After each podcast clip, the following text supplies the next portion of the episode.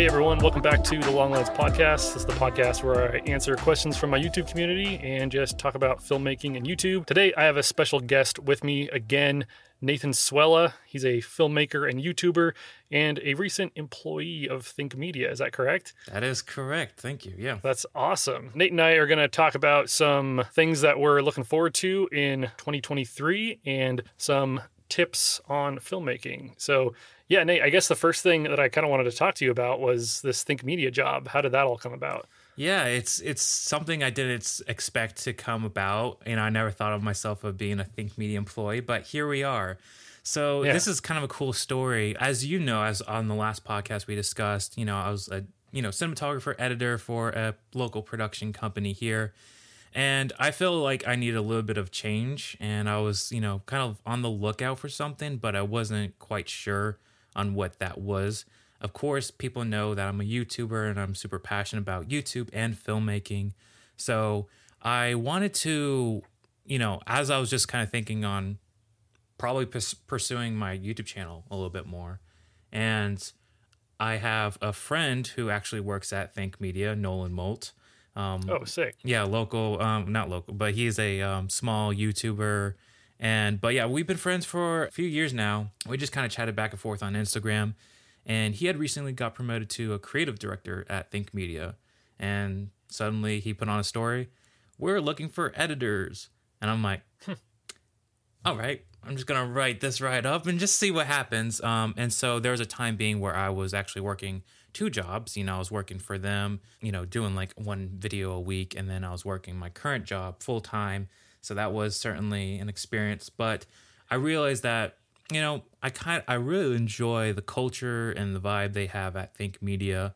And there's also so much to learn from them. Yes, I have been on YouTube and I'm a filmmaker, and I think I have some skills in video editing, but I'm yeah. already learning so much about YouTube just being in that world and that environment 24 7 that, you know, there's a community there and I'm just experiencing like the secondhand, just all this knowledge about YouTube. So definitely gets me excited, and I definitely want to apply these things into the new year, going 2023.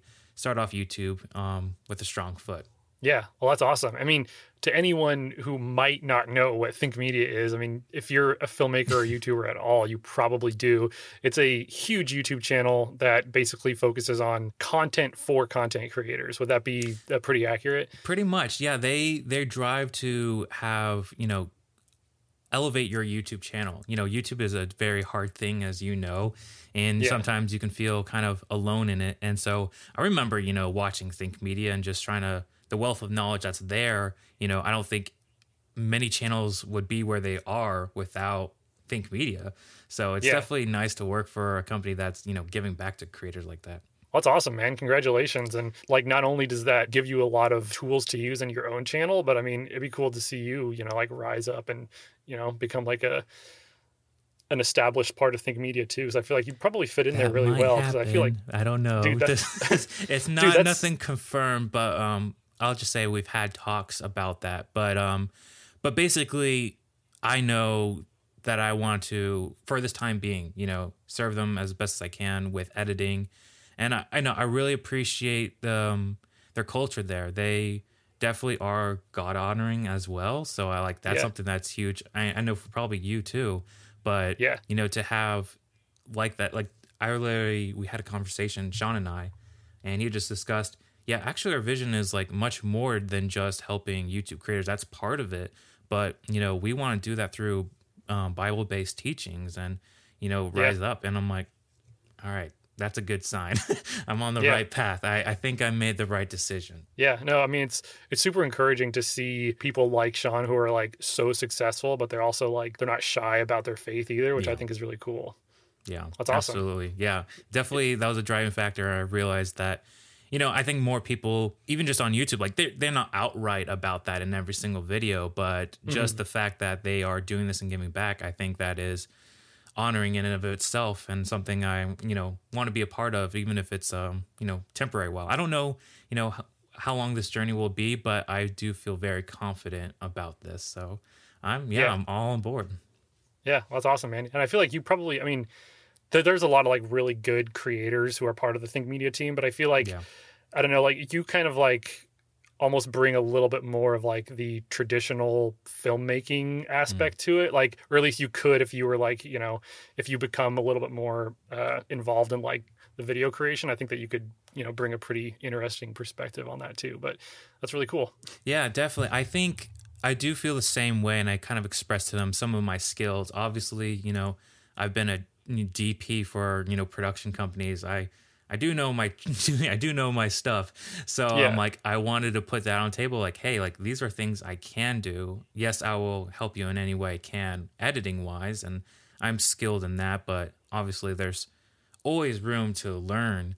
So I um yeah, that's definitely something I would love to bring to the table. Nolan, my friend, he he's kind of in the filmmaking world and it's in himself.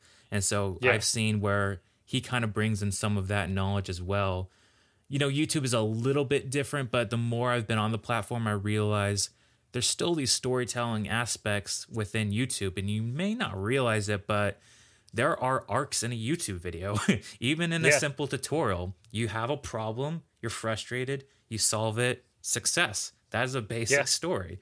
And yeah. little aspects of that I'm realizing more and more there there is that traditional filmmaking which, you know, I'm super passionate about narrative films Mm-hmm. And, you know, I have experience within documentary editing and with YouTube as well. So overall, like these blends of different ideas, all of our different attributes come together. That's something that I think can definitely help the whole help YouTube and help Think Media grow in the future. Well, that's rad, man. Thank um, you. One of the the talking points that I wanted to bring up was if there's any gear that you're looking forward to in 2023. As of right now, there isn't anything that's like jumping out at me just because I feel like just like the nature of my content too like I'm not really ever I don't really have my my finger to the pulse on like mm-hmm. the new stuff anyways but for me the only thing I can think of is I know that there's something at least it looks like there's something that might be coming from Panasonic soon. Oh, um, that would be exciting. I love Panasonic, seeing, but they kind of been out of it a little bit, and so yeah. it's exciting to see.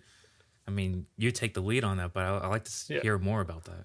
Well, like I've just been hearing on like the rumor sites that like they might introduce some kind of like better face detection autofocus into one mm. of their mm. cameras soon. I don't know if that's going to be in the form of like a new full frame camera. It seems really pre like it seems really early to release another micro four thirds camera. Mm-hmm. Yeah, I've been hearing rumblings about that. Uh, the only other gear that I have heard rumors of, and it looks like it's going to come, and this is just relevant to a micro four thirds shooter, but this is something that I've been wanting for a while. Is apparently Sigma is going to be releasing some new primes for micro four thirds. Okay, a 14 mil f1.4 and a 20 mil f1.4 apparently, That's which pretty sweet. It's, it's still not like like I wanted like a 10 mil, you know, mm-hmm. because you know like 14 isn't really that wide because there's already a 16 mil. But right. I really like those Sigma primes because I use like I use them a lot for my videos. So that's the only thing that like jumps out at me as like, man, I can't wait until those come out because they'll definitely buy the 14. Yeah, yeah, definitely for sure. I, if I were to kind of maybe reinterpret your question, I feel like the biggest thing for me, like to get truly excited about, because we had some great products coming out. I think most recently the anamorphic movement is super yeah. exciting because if people, you know, are just getting into film and video now and they see these anamorphic lenses, they may not think too much about it, but even just like five years ago, if you want to shoot anamorphic, you got to get a normal lens, you got to have a projector lens, you got to figure out a way to mount that, and then you're dealing with two focus rings and two focus points to make the shot work. Yeah. All that is done away with these new anamorphic lenses that's like, you know, single focus. You just t- put them on your camera and they look wonderful. You can actually shoot them wide open. I've actually shot a recent short film on the Sirui anamorphics. And man, yeah. just like the quality you're able to achieve from that is definitely just it's unreal and it, it, i feel so spoiled to be in this generation where it's like oh we finally got this but i feel yeah. like the next level to go as far as like for me it would be cameras is just a more of a culmination of a more of a refined product the biggest thing i would like to see is inside of these mirrorless bodies, we mm-hmm. have mm-hmm. some form of ND filters, built-in NDs. Yeah. Something like the FX6 has a electronic variable ND, and what that Yeah. does is you can smoothly dial in between like one stop and like seven stops of neutral density smoothly. Yeah. Um, you know the Black Blackmagic 6Ks they have the um, two, four, six stops, and I've used those, and that's great. But you know sometimes you have to do a dance between which ND you want. But I feel like Yeah. having an electronic ND in a small body like this would just be amazing, and to keep autofocus working within that. I feel like that's the next camera I'm waiting for before I buy like a camera to upgrade my A7S III. I would want something equivalent and also have electronic ND within that to Yeah. really like I feel like that's the next major wave. And I think what Sony could do to get, you know, close there, like they launched the FX30 and the FX3. I think if they came out with a camera that's like the A7 IV, so you can shoot 4K and then a Super 35 crop in, but give us some sort of ND inside. I don't care if you chunk up the body any. Go ahead, Yeah. do whatever you need to do. But if you can charge even less than five thousand dollars, that would be just an amazing camera, and that, that would be the camera I would want within this new year. And it's it's totally doable. But um, Yeah. that that's basically for me. It's like I want a camera that has good ND, good autofocus, and just overall more refined. What about you?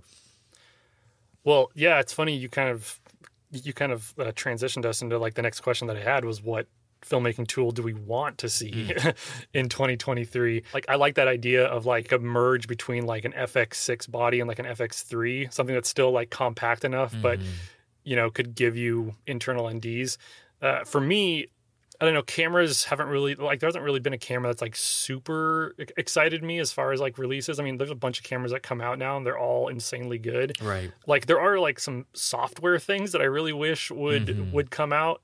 Like I don't know like I don't know anything about you know like engineering software, but like you know how we have like, you know, FilmConvert nitrate that you can just kind of like, you know, drag and drop it onto your footage and it emulates film. I always wish that there was some kind of plugin that we could just drag and drop onto any footage and it would just I don't know, using AI would find our skin tones and make them perfect. You know what I mean? Mm, okay, Like, I like that just- idea.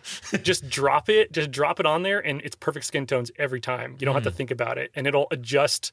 Like it knows like what you know, like what ethnicity you are, and it'll like you know fix your skin tones that way. I feel like something like that needs to come out because maybe it's not as big of a deal if you have a camera that just produces perfect skin tones every single time. But like if you're using a lot of different cameras and Yeah. you just want to like perfect it, I don't know. That's that's one thing that I wish would come out like in the future because I'd buy that. Yeah, you well, I'm definitely gonna geek out here, but I I recently have switched to Resolve, and in the latest update, they came out with a um, voice isolation plug, um, not a plugin, it's just right into Resolve. And Final Cut Yeah. has had this before, but man, this blew my mind. Literally, if you imagine you're recording audio and there's like a lawnmower going outside or just some like AC vent, you literally just with one click turn it on and the AI will process the audio and it sounds like a podcast. It's crazy how well it works. And Dang. there are some little tweaks, but Blackmagic has actually fixed a lot of those recently. But I look at a tool like that and I realize where was this? Because now I don't think I can live without something like this. I've Yeah. used it even for basic things like pulling YouTube videos where there's music in the back. How are you going to get rid mm-hmm. of that? Voice isolation. You turn it on, you just get their voice. I'm like, this is so freaking awesome. And I think there are so many tools like that. Like we're on the cusp and the technology exists, but it just needs to be adapted into these NLEs like for the masses. Um, Yeah. If you look at the website Descript, I believe, they have an basically this AI processing. You feed it a video or any like podcast, and it will transcribe your video. So it'll give you all the text for what you're saying. You could create subtitles from that. You could sit down and edit your video like a Word document. Yeah. And coming from like the documentary world, that's something like I literally have pieced together sentences just so I can get someone to say something in a concise and smart way. And Yeah. so things like that, like having an automatic space remover. Like, so if you're recording a video and you look down reading your notes, you go back up and you're, you know, back on camera, it could Yeah. literally find those gaps, cut it, trim it out. These are things that literally exist now, but Yeah. to bring that into i think it's totally possible within the next five years at least maybe two years that we get some of these things in just to make editors lives just so much more easier and you know you're all we're already doing a lot of these like 90% of this is just re- repetition steps and you just you Yeah. know doing the grunt work and if you know if an ai or an editing software can do that automatically you know um, I'm all in for that. So that that's that's basically my answer for like what would come in the Yeah. hopefully the next maybe not year or so, but I, I highly believe that that will come in the next few years. There hasn't really been that much like hyped up into 2023, but right. I feel like there's probably going to be some like I don't know. There's probably going to be like some sleeper camera that Sony or Canon releases that's going to be like the new thing in 2023. I mean, it happens every single year, but it's just like those small things that just make like just that extra, you know, like 5% difference in Right. like making my YouTube life easy, like Mhm. easier that like that's what I really look for. Oh, what you were saying with that descript thing, like just taking out those pauses. Sometimes if you go through your A roll, like it can take you like, you know, a half an hour to an hour just to like cut it all down Yeah. to where, you know, you cut out all of the the ums and the likes and the the dead space, you know? And I Mhm. feel like if you're not a YouTuber, you probably don't even realize it, but it's just like that whole process is like it can be painstaking sometimes. For a 40 minute clip that you cut out and then it's suddenly a seven minute YouTube video, like there's a lot Yeah. of just that that could totally be solved, you know, with a with a click and it you know Yeah. runs for a minute, bam, it's done. All right. Well, the next uh, talking point is you were saying that we should give our give like three filmmaking tips. So I'm going to let you go first, Okay. and I'm going to be curious as if either of our three tips like overlap each Okay. other. What are your three tips? Your three filmmaking tips? Well, I'll start with the first one, and maybe we can kind of go back and forth between them. My first tip, and this is a tip that I actually learned just this year. I was working in a new environment at my work, and I was trying to figure out, you know, why isn't certain things I'm, you know, trying to communicate just not getting through, or, you know, certain opinions, or it feels like I'm not being heard or listened to. And I was Yeah. talking to a friend, and he was basically explained to me, you got to learn to over communicate. And a lot of people, they don't communicate enough. And I realized this with even just my my humble years working. I haven't worked in the working industry that long, but I've already, you know, come to learn that there's not a lot of communication that goes on. And even if you think you are communicating enough, chances are you're not. And so learning to over communicate and yeah, it may sound a little tedious and you might even feel like it come across annoying, but the better you can understand and have clarity of what's expected of you and also what you're trying to express to someone really depends on Yeah. just that first communication. And so one thing I kind of learned is sometimes I would feel like I understand them pretty well, but what's in my mind and what's in the other person's mind is still totally different. And by the time we get down the pipeline of a project, suddenly things are very different. And then there's like certain, you know, friction with that. So I feel like maybe one one um, method you can kind of take into and maybe start practicing this is if you have a you know let's say you're discussing a project and i'm just going to use the example of a dp what how are we going to choose to light this are we going to go high key or low key lighting basically whatever the conversation is repeat what you just heard to them. Like find a uh, find a good way to do this but like what i understand is that we want to light this in a low key way to create a sense of mood and drama. Is that what you're wanting? Yeah. um, and just kind of ask that extra step that go over with a little bit more communication in order just to really confirm what's in your mind and what's in their mind is a little bit closer. And that still may not work for everything but that should get you a little bit closer to better understand you know what the project is. So that would be my very first tip is just learn to over communicate because that will help the project have a much easier flow down the line Yeah, no, that's really good. I feel like I feel like your tips are going to be way more uh, way more beneficial than mine. Mine are all like gear related. but yeah, no, I mean, well, there we go. It's uh, a nice blend. yeah, yeah. I mean, I haven't really been in any situations probably like you have. I mean, I have, but like it's been such a long time. But I'm not like I don't find myself you know, like working on set really. Mhm. Like I do very very small projects and then I make YouTube videos.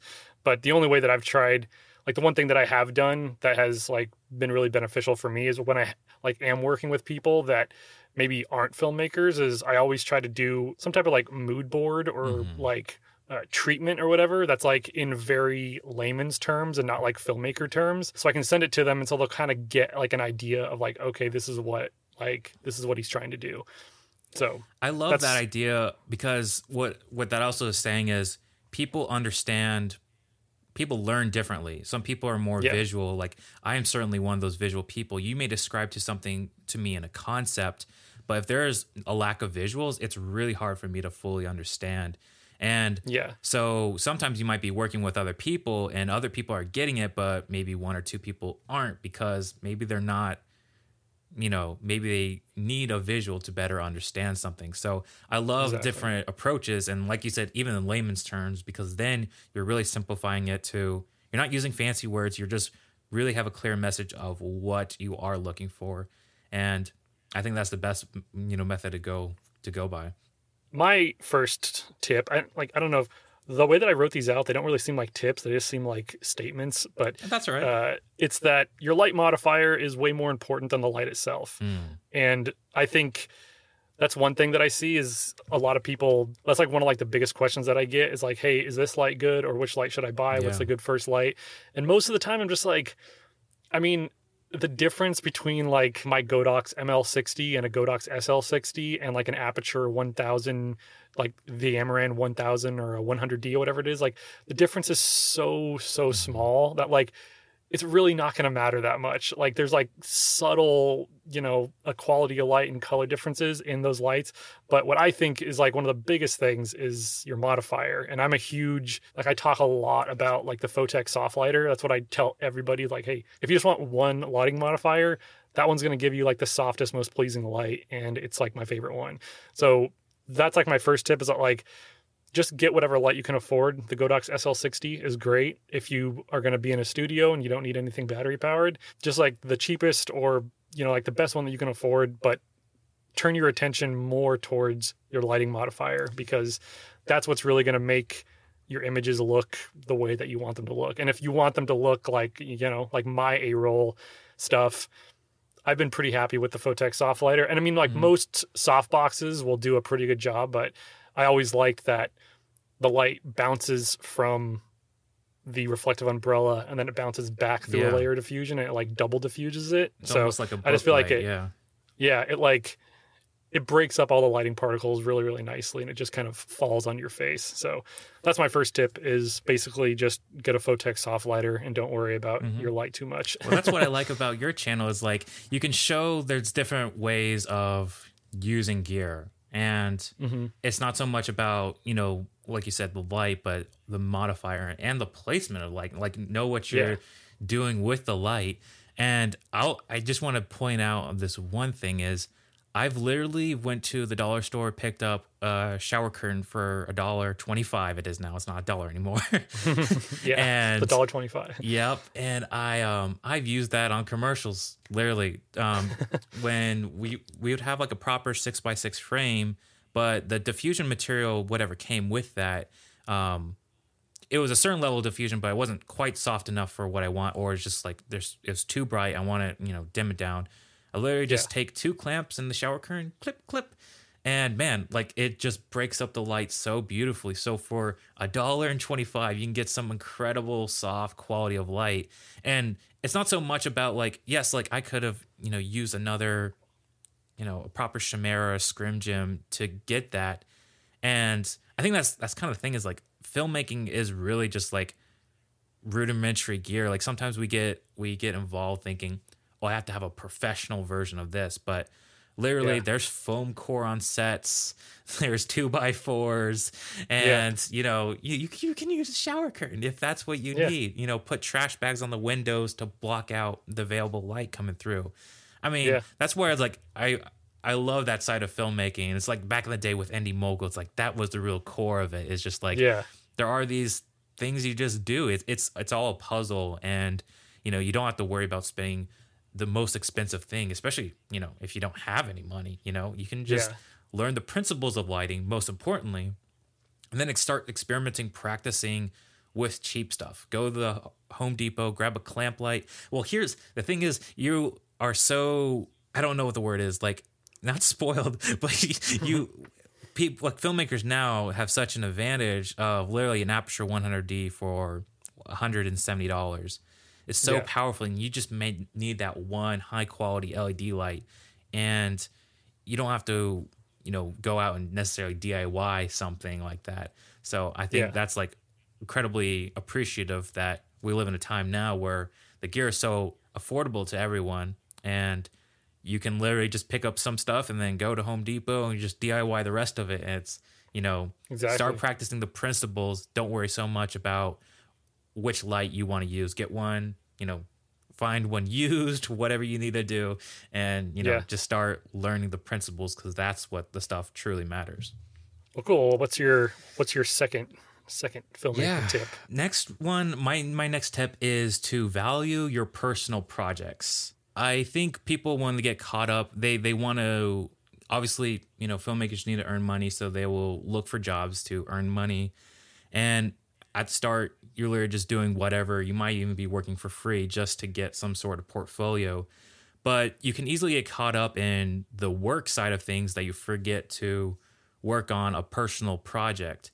And I would argue that's you really need to value that. And because the thing is, when you're talking to people, whether it's on set or just other people ask you, you know, what you're working on, you may not want to tell people, I do wedding films. Now, no disrespect to wedding films. I, I like to work Yeah. on wedding films. I love the storytelling aspect of it. But let's say you want to work on music videos, and what you need to show is it's easier to show people, hey, this is something that I've worked on, and or this is what I'm currently working on. I have concepts for this, because then people are going to be interested in what you are passionate about. And so you may be working with client A, maybe let's say, you know, they have a wedding and then suddenly he's a, you know, content producer and maybe he does music. And suddenly he finds out that you want to do music videos. Well, there's a collaboration right there. And Yeah. stuff like that happens all the time. So always value your personal projects. Spend the time. Um, you don't have to have a huge budget for those things, but take the time and the energy to keep towards a personal project and to really show people, yes, this is what I want to do. This is, you know, my label on it. Because once people find out that that's the stuff you work on, well, it's going to be a cycle where you now put out this one thing and people find that interesting.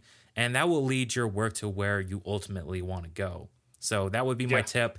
Value your personal projects. Take the time to spend that. And as we go into the new year, this is probably one of the times that you can actually do so is think about those projects for the next year, plan out whatever time you can, and just do something small, even whatever it is. But not only for the sake of leading to more fulfilling projects, but also as a creative outlet. Because you can easily burnt out if you are not loving what you do.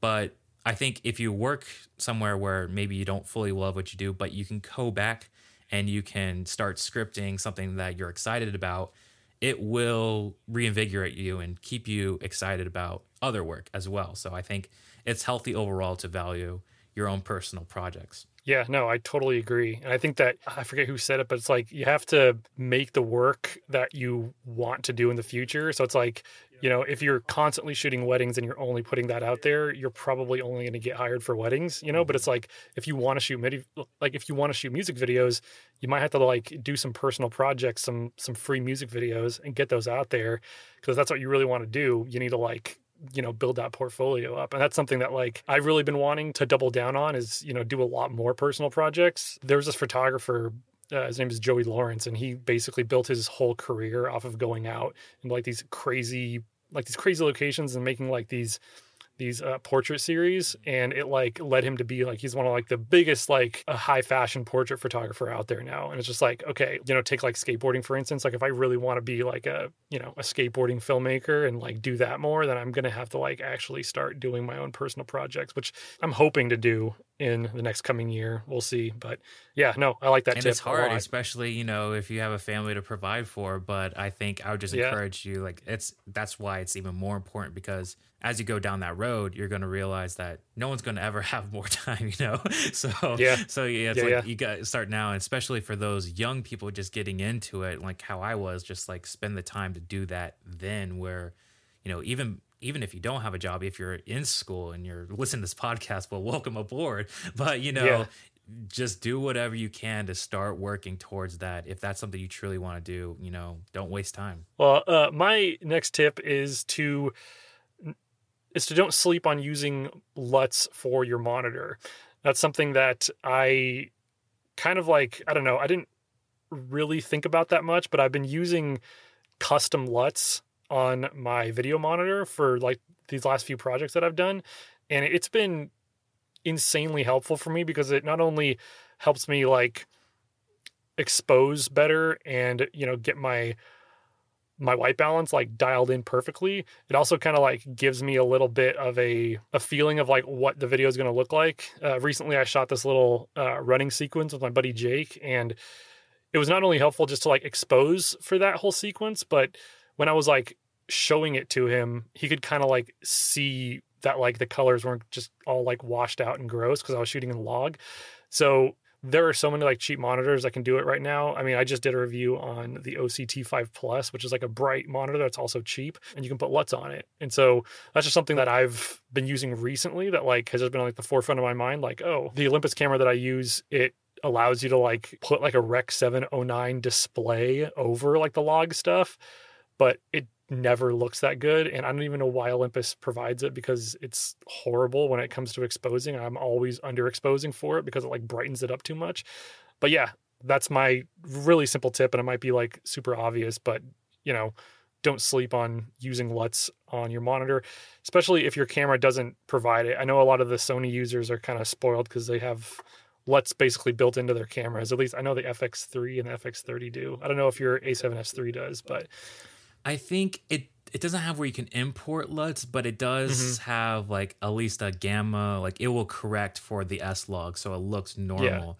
So that's Yeah. definitely helpful just to make sure, okay, well, this is what it will look like. It's not going to be overexposed or underexposed. But the A7S is super flexible, so Yeah. even if you're a stopover, stop under, it's easily you know fixable in post. yeah, I would say to your point, like yeah, that's it. Kind of goes along just like you know when you're working on a team and make sure people have monitors or whatnot. I think that's the biggest thing. Like I've worked with several monitors and you know the color doesn't look right, right, and the exposure looks flat, and it just like it's gross. But I actually I notice a lot of people like they don't typically complain about it, but I'm always kind of iffy because I know what I want it to look like, and then if I have a client there seeing a washed out image, I don't want them to mm-hmm. think that's what it will look like. But fortunately, a lot of people understand that yeah, it's gonna look a little bit you know like that.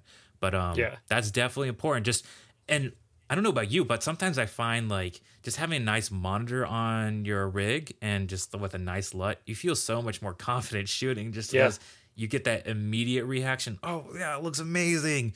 Yeah. Sometimes when you're filming and you don't have that, or you're looking on a tiny tiny screen, you kind of like, is this you know focused? Is it properly exposed? And you're don't get that initial feeling from it until Yeah. later when you post it up. Um, you're in post production and you fix the colors, like, whew, Yeah. it looks Yeah, good.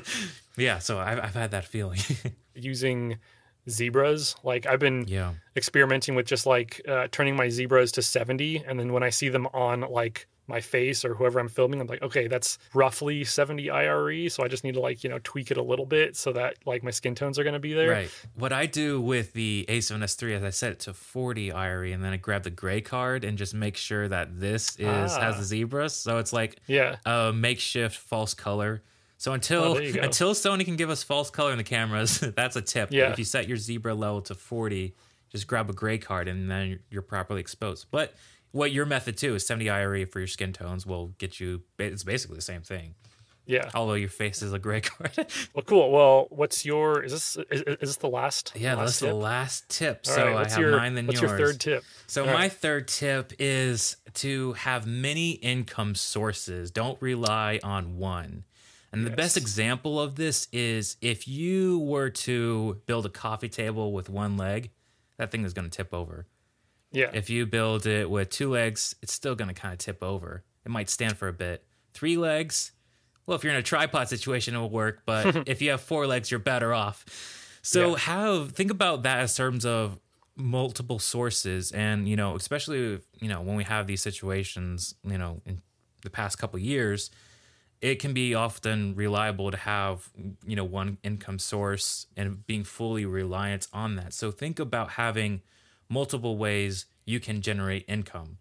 And so a Yeah. couple ideas for that is maybe you do have your nine to five. Well that is one but you're always at risk of you know being let go or something happens and you know you're out. And that would be an incredibly sucky situation. Yeah. but if you go from there and you think about, okay, I want to do a side hustle, and if you can put in the time and effort to make something like a YouTube channel, then that is a second way of generating income. And then from there, once you can become a, like a creator or something like that, you can not only rely on the AdSense, but you can rely on affiliate marketing. That's a second income source. Then you go and you maybe you build an audience, and now you can do a Patreon. That's a fourth income source. Um, you don't have to stop there. You can create digital products and sell those. Once people they're looking, they're requesting for other stuff. You can combine a nice course or create digital LUTs and sell those, and there you're at five income sources already. And maybe you take the odd freelance gig every now and then. Then there's six income sources. So try to Yep. think about building as many income sources, but I would also hesitate to um, do keep a focus on what you're what you're doing. Do keep an energy because sometimes you can spread yourself too thin. So be be careful of that. But just think about other ways you can generate income, and it doesn't have to be necessarily within the YouTube niche. Maybe you can hit up garage sales on the weekends, buy stuff, flip it on eBay. That's something I did some when I was you know 12 years old. Um, you know, buy use sports equipment. You know, trade it in at, at Play It Again Sports, sell Yeah. that, and obviously like that that's that's something you know even if you make a hundred bucks on a weekend that might be just enough to help you get a bit further so that would be my main point is just don't rely on one income source and try to figure out how to get as many others just in case when you know one of those legs get knocked down you can be still standing Yeah, no, dude, that's a great tip. And that's something that like has been a huge thing that I've had to focus on being like a YouTuber now is like I think I have like seven or eight income sources. Like some obviously are going to bring in a lot more than others, but And don't know, neglect the small ones either. No. There was something um, a friend told me about. Hey, you can actually sign up for multiple Am- Amazon stores. So not only the U.S., but you could do the UK, Yep. Germany. But the thing was that was tricky about that is you would have to apply multiple links in the description. But Mm-hmm. if you use a tool like Geniuslink, you know, it does cost a little bit of money, but I think it's Yeah. like three dollars for like five thousand clicks. That has well paid for itself, I'll tell you. Yeah. Just because you know you get random ones like from Canada or U.S. and there's an extra hundred dollars randomly. So don't Yeah. even neglect the small little income streams that you can do. That's easy enough and maybe takes an hour to set up. But then you're Mm-hmm. you know that's that's money that you're missing out on. one that like I haven't really like dived into, but it's like another way that like I know that a lot of uh, filmmakers who have you know pretty nice gear make a little bit of extra side money is just like renting out their gear on Absolutely. ShareGrid or something like that. So yeah, there's a lot of different options, and if it was like all of my my revenue streams were running dry, like I would be flipping stuff on eBay. You know what I mean? Like, I mean, I do that right now with camera gear. Like, Mhm. Pretty you know, much, I'll yeah. buy it. Like, I'll buy something that I know. I mean, sometimes like when I see like a GH4 that's like, you know, the bidding is at like, you know, $185 and there's like two hours to go, sometimes I'll just bid. And if I win it, then I'll just resell it. You know what I mean? Like, Yeah. Cause I know that I can get like, I'll just take better pictures of it and I'll get, you know, three or 400 bucks out of it. You know what I mean? Yeah, that's So it's something I definitely kind of did earlier when I got started. Now, like I don't mess around with it as much, but even still, I, I try to be frugal what camera gear I buy. So instead mm-hmm. of buying a camera brand new, I will often buy used to save a couple hundred dollars. Or and then and then after I use that camera, I might be able to recoup most of my money or make money from it if you sell it. Yeah. So you have used a camera, nice camera for a year or two. So if you can Yep. pull off those numbers, it's I, I find that like a fun game to do sometimes. Just Yeah. like Well, can I, mean, buy this for cheap and can I flip it and make money? That's the whole Exactly. Thing.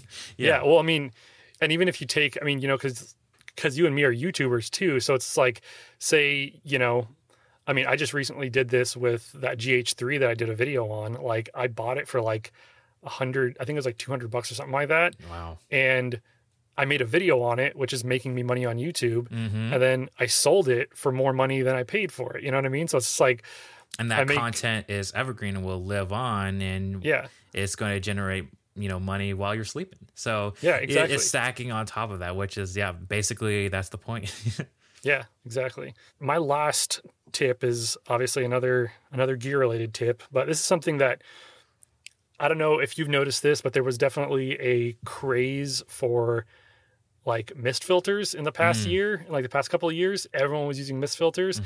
And I've kind of come to the conclusion that you might want to hold off on the mist filters, at least unless you have an insanely sharp sensor. Like the Sony sensors are pretty sharp, and I feel like they benefit from mist filters. But Mhm. I almost feel like looking into a filter like Glimmer Glass is almost a better Mm. investment. Uh, sometimes they can be more expensive. Like I'm pretty sure Tiffen is the only one that makes that type of filter. But I feel like the problem that I'm seeing with a lot of people using the mist filters is that a lot of them just bring up the shadows too much and it starts Yeah. making your shadows look a little bit too muddy.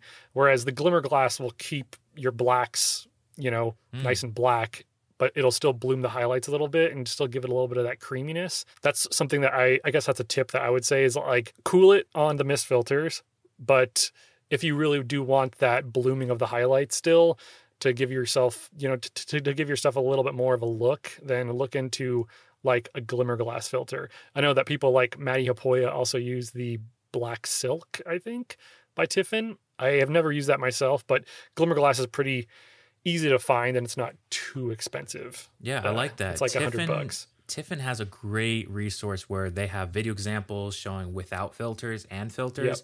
And yeah, there's a ton of filters that I've not even heard of. Like there's like bronze filters, warming filters, Yeah. filters people are not talking about. But I personally am experimenting. I have right now I'm shooting this video with a, both a ProMist but a soft effects filter. Oh, What a soft effects does is it gives you the um, the softness of the skin, but it tries not to bloom the highlights so much. Mm-hmm. Yeah. So it's just the softening, and then um, the Pro Mist and why I I do like the Pro Mist a bit better. I looked at other, you know, cheaper mist filters out there, and you're right. It just raises the black level way too high, and it just Yeah. it doesn't look too good. But the Black Pro Mist does a better job of controlling those shadows and giving you a tighter like you know, glow around the highlights. Yeah. So one tip if you notice this and you want to fix it, and if you already have the filter, is you can go into post and you can lower your black level down.